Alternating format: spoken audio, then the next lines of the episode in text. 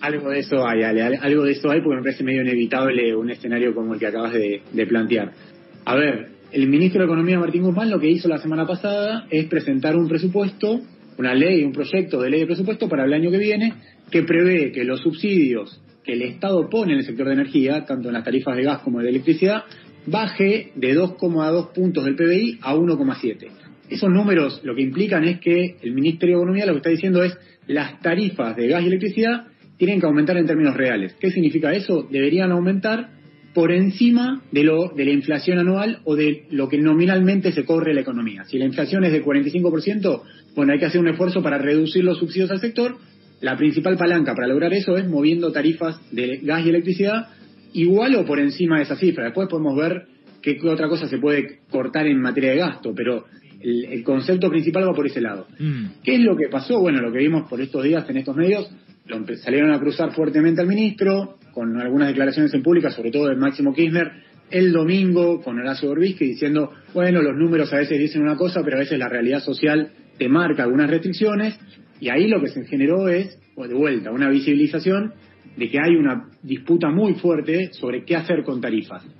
Hay alguien, me parece, un actor que se está queriendo meter de a poquito, que hay que ver si en las semanas, las semanas que vienen se, nota más esto o no, que es Juan Mansur. Juan Mansur, nuevo jefe de gabinete, un tipo pesado en la política, de, en, el armado peronista del norte del país y en la Liga de Gobernadores, que si uno mira su provincia, Tucumán, Tucumán es de las provincias que más ha aumentado la tarifa de electricidad, la tarifa del gas la define el Estado Nacional, con lo cual las provincias no tienen nada que hacer ahí, pero en lo que tiene que ver con la electricidad, cada provincia define su tarifa. Bueno, EDET, que es la distribuidora de Tucumán, es la eh, distribuidora que intenta seguir eh, o intenta hacer que las tarifas de electricidad sigan la inflación, eso fue por lo menos lo que pasó en los últimos cinco años. Y lo que los asesores de, Mansur te dicen, yo tuve la posibilidad ayer de hablar, de, hablar con uno de ellos, ah, es que rápidamente hay que, lo que hizo Tucumán es segmentar en dos todo el universo de usuarios, puso por un lado los que tienen cierto poder adquisitivo de clase media media para arriba y después a los sectores populares y de menores ingresos armó un gran programa de tarifa social. Ese universo de sectores populares es el 45% de los usuarios de Tucumán. Ahora, para el 55% restante se les cobra una tarifa más cercana al costo real. El 45% es todo tarifa social, paga mucho menos. Al resto le pegaron un aumento que va en línea con la inflación. lo que hay que pensar es si ese esquema, que es el que propone Mansur, es el que propone Guzmán también, Darío Martínez, termine poniéndose frente a la postura de, si se quiere, el sector del cristianismo que ya empieza a abrir el paraguas y te dice, no, de vuelta, la realidad social está muy complicada, es atendible, sinceramente el impacto inflacionario eh, y, el impacto en pobreza y demás está ahí, está es palpable, pero bueno, es la disputa que se va a venir en, las próximas semanas. Mm, muy interesante este eh, caso tucumano. Y, y escúchame, eh, obviamente son mucho más caras, ¿no? Las tarifas eh, tucumanas que las del área metropolitana de Buenos Aires. Mirá, en el área metropolitana de Buenos Aires nosotros pagamos en promedio dos pesos por kilowatt hora que, que, consumimos. ¿Cuál es el costo real? Siete pesos. O sea, estamos pagando hoy un 37% del costo nada más, mm. en Buenos Aires.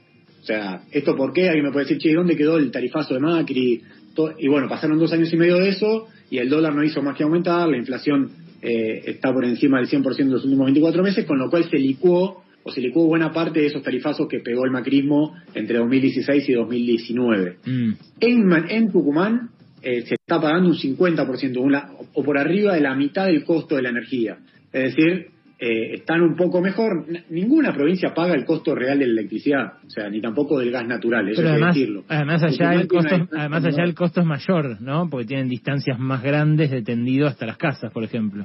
Exactamente, el valor agregado de distribución, como tienen, igual Tucumán es una provincia que tiene mucha eh, densidad demográfica, tiene mucha población en un en un en un territorio muy muy pequeño. Ah, claro. Ahora, por eso el VAD es más alto, no, no, no, llega a ser la ciudad de Buenos Aires como de Norte y de Sur, que tiene un valor agregado de distribución que está más repartido en millones de usuarios, tiene 5 millones de usuarios en una población, en una, en una, perdón, en un territorio relativamente pequeño.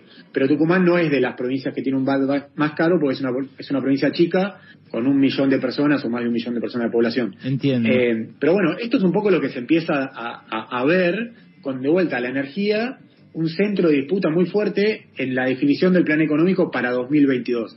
Sinceramente, Ale, a mí me parece un resultado todavía, si vos me decís, bueno, ¿qué, qué postura se va a terminar imponiendo? No tengo la menor idea, porque los dos son sectores muy potentes. O sea, el cristianismo, cuando uno habla con Federico Basualdo, subsecretario de Energía Eléctrica, con Federico Bernal en Energas, es muy fuerte la posición de no se puede aumentar tarifas un 35 o un 40% el año que viene. Claro. Por otro lado, el Ministerio de Economía o, o funcionarios del albertismo lo que te dicen es, y mirá, si queremos llegar a un acuerdo con el fondo, esto va a haber que hacerlo de alguna manera. Después podemos ver cómo segmentar o buscar alguna idea creativa para que el impacto no sea tanto.